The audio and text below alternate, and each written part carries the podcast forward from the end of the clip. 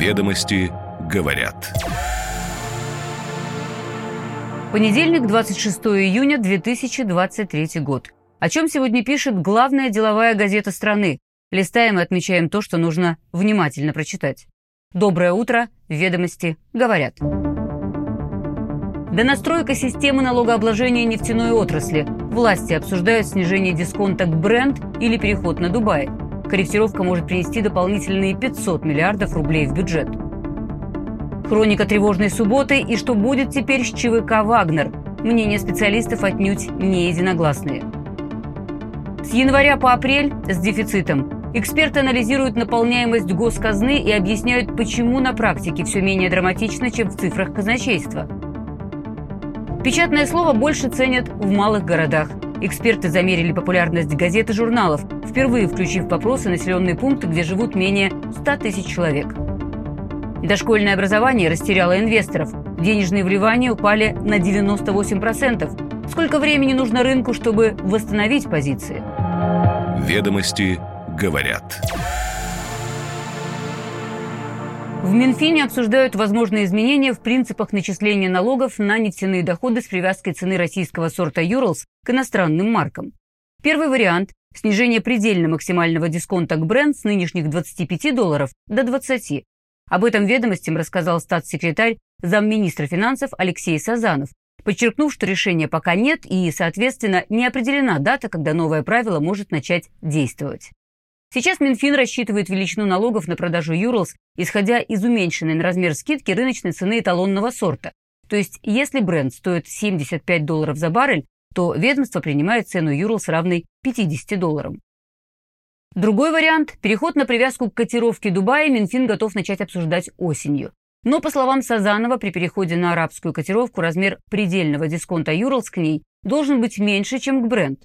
Например, вместо текущего дисконта к Brent в $25 можно рассматривать Дубай минус 20 или $21. Либо вместо обсуждаемого сейчас Brent минус $20 скидка к Дубаю должна быть $15-16 соответственно. Поддержать просто переход на котировку Дубая вместо Brent без изменения размера скидки Минфин не может, так как это приведет к снижению доходов бюджета, пояснил замминистра.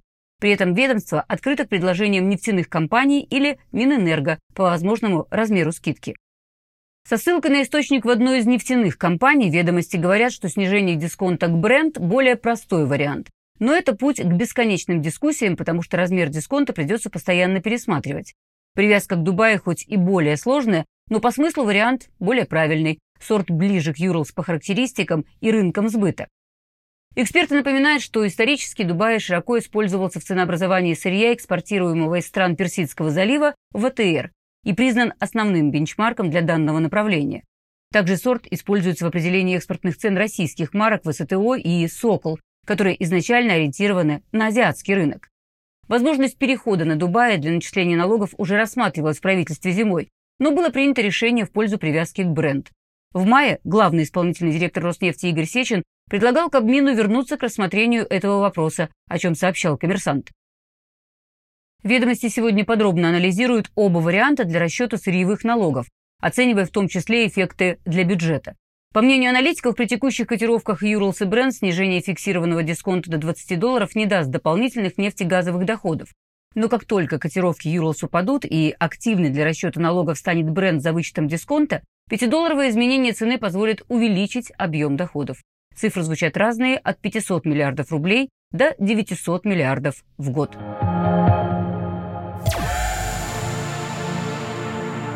«Ведомости» сегодня говорят о событиях минувшей субботы. С момента начала вооруженного мятежа Евгения Пригожина до его завершения прошло чуть более суток.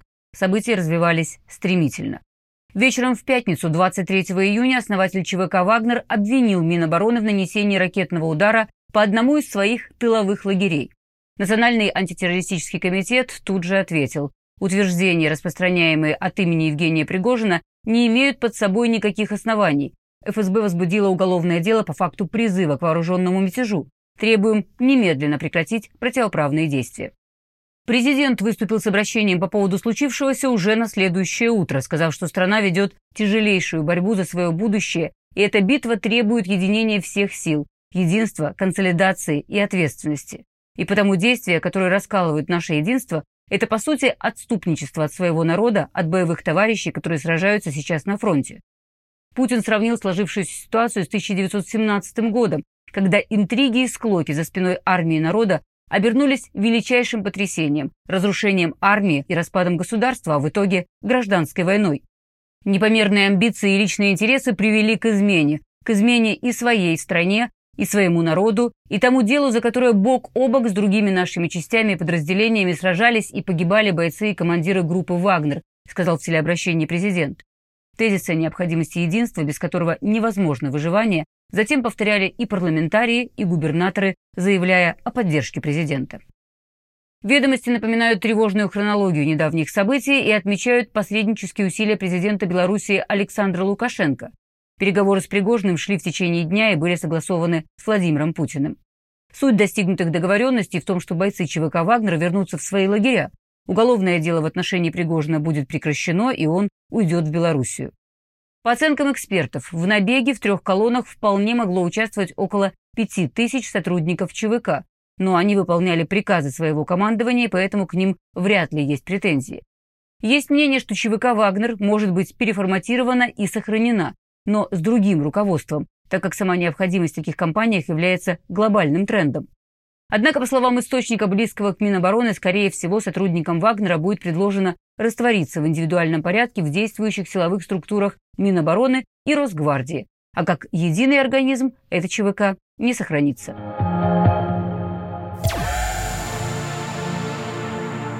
С января по апрель дефицит консолидированного бюджета составил 1,7 триллиона рублей, следует из данных Федерального казначейства. Федеральный бюджет исполнен за январь-май с дефицитом 3,7 триллиона. Впрочем, ведомости говорят, что на практике все не столь драматично. В докладах об исполнении бюджета не отражаются деньги, которые плательщики внесли заранее, до наступления момента платежа.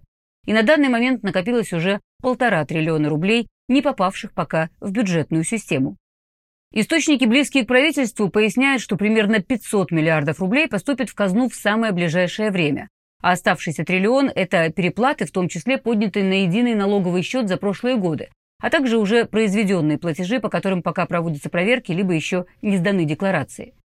Значительная часть старых переплат накопилась за пандемийные годы в связи с льготами, отсрочками и другими нюансами налогообложения в тот период. Эти деньги потенциально распределяются в бюджет позже, в течение года, по мере формирования обязательств. Как работают в этом случае бюджетные механизмы, на страницах газеты рассуждают эксперты и напоминают, что единые счета у всех российских налогоплательщиков появились 1 января 2023 года.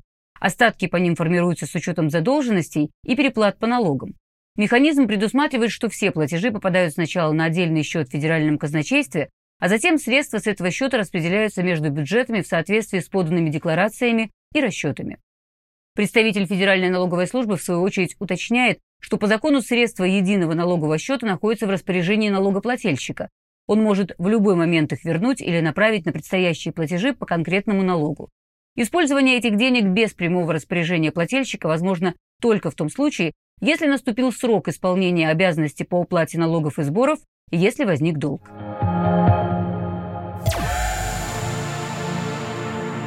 Печатные выпуски газет и журналов более популярны в малых городах, чем в крупных и средних. Это следует из результатов исследования НРС «Медиаскоп».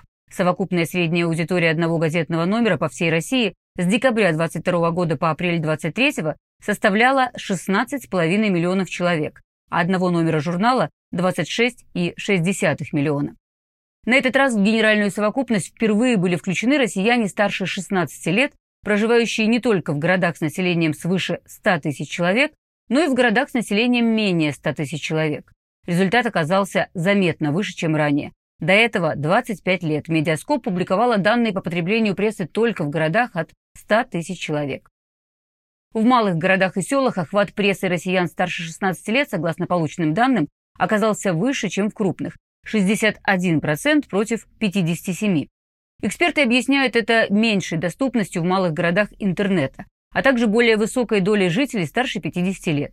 В первую тройку по размеру средней аудитории одного номера вошли «Аргументы и факты», «Телепрограмма» и «Комсомольская правда». Среди журналов лидерами стали «Антенна Телесемь», «Вокруг света» и «Тещин язык». Участники рынка считают, что рост показателей аудитории прессы за счет расширения географии измерений позволит печатным газетам и журналам стать более привлекательными медиа для рекламодателей, в числе которых хотят видеть малый и средний бизнес.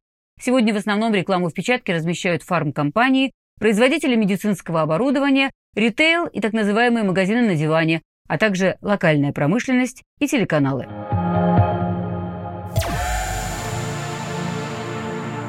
Инвестиции в российские кидтех-стартапы, то есть в образовательные технологии в сфере дошкольного образования, в прошлом году сократились на 98% год к году и составили 67 миллионов рублей. Это самый низкий показатель за весь анализируемый период. Для сравнения, в 2017 году в сектор было вложено 286 миллионов. Это следует из исследования Агентства инноваций Москвы. Лидером кидтех рынка по объему привлеченных инвестиций за период с 2017 по 2022 год стала онлайн-школа английского языка для детей Novakid, в которую суммарно вложено 3,4 миллиарда рублей. Также в топ-3 сделок по деньгам вошли компания Milskines, которая продает по подписке набор для научных опытов, и Educate Online – платформа для дистанционного обучения в школах США, Великобритании, Канады и других стран. Одной из причин падения рынка может быть тот факт, что часть стартапов, уже привлекавших инвестиции, перестали работать на российском рынке, говорится в исследовании. Кроме того, в детском сегменте сложнее развиваться, там больше офлайна, и, соответственно, требуется больше капитала. Игроки рынка отмечают снижение покупательной способности среди региональных клиентов. Многие родители приостановили занятия до лучших времен. Но в целом сегмент кидтех остается интересным. И есть мнение, что в этом году рынок будет восстанавливаться и по количеству сделок вернется к уровню 2021 года, а года через 2 вернется и к росту. В числе самых перспективных сегментов для инвестиций – обучение через игру, тренажеры, а также IT-решения для частных детских садов и развивающие онлайн-платформы. Ведомости говорят. Каждое утро по будням «Ведомости говорят». Краткий обзор свежего номера главной деловой газеты страны. Будьте в курсе бизнес-повестки. На связи.